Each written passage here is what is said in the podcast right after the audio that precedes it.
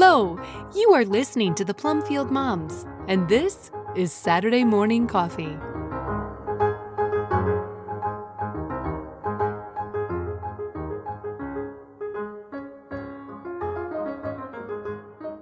The Light of the World, a reflection by Diane Pendergraft, originally posted at theglorioustable.com. All scripture quotes are from the English Standard Version unless otherwise noted. At this time of year in our latitude, I sometimes have a difficult time being thankful for the short hours of daylight we have rather than moaning about the long hours of darkness. Which is why, once again, I'm writing about light. Quote, I am the light of the world. Whoever follows me will not walk in darkness, but will have the light of life. John 8:12. When Jesus said this, the Pharisees bristled. It was a bold statement for a man to make about himself though their reaction was essentially, Who do you think you are, Jesus? I say, Yes, Jesus, Amen. The Creator of light is the light. I want that light to shine on me. But what's this? In the Sermon on the Mount, Jesus told his audience, You are the light of the world. Matthew 5:14. I know he wasn't just talking to the crowd in front of him, he was talking to me. I'm the light of the world? I'm not one who's known for having a sunny disposition. No one has ever claimed that my smile lights up a room.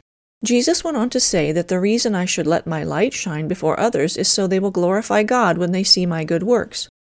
Before I get out my notebook and start making a list of the good works I could do, I need to focus on the goal God's glory. This implies that I should be looking for some really big, glittery work to do, doesn't it? Maybe I've been going wrong all my life because I don't want to be a missionary on another continent. Right here at home, perhaps, I'm called to open a homeless shelter or build a hospital. In a letter to his beloved Philippians, Paul reiterated our calling to be lights. Quote, Do all things without grumbling or questioning, that you may be blameless and innocent, children of God without blemish in the midst of a crooked and twisted generation, among whom you shine as lights in the world, holding fast to the word of life, so that in the day of Christ I may be proud that I did not run in vain or labor in vain. Philippians 2:14 through 16. Wait, what does he want me to do? Stop grumbling? That doesn't seem very shiny. What about that hospital? Throughout Paul's letter, he prayed for the church, instructed them, and told them what the Christian manner of life should look like. He prayed that their love would abound, that they would be knowledgeable, discerning, and fruitful. He said the way for them to be worthy of the gospel was to fearlessly stand firm in one spirit, walking together side by side.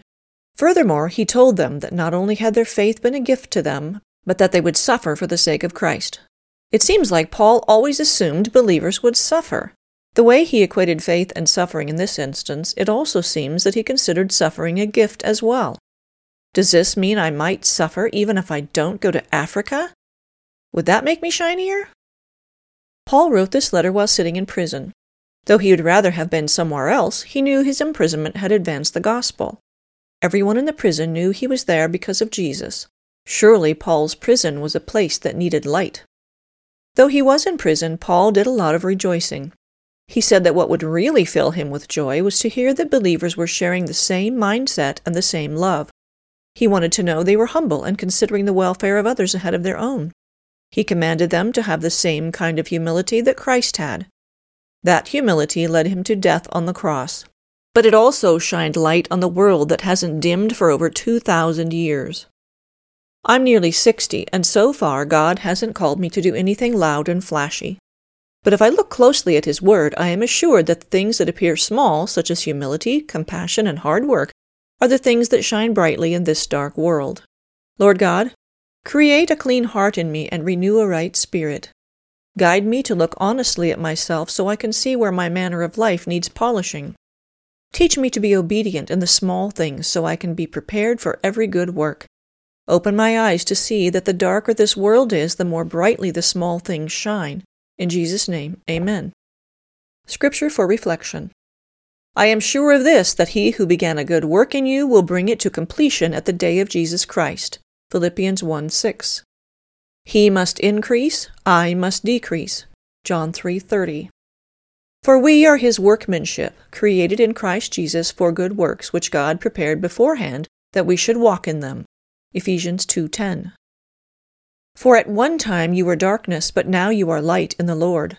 Walk as children of light, for the fruit of light is found in all that is good and right and true, and try to discern what is pleasing to the Lord. Ephesians 5 8 through 10.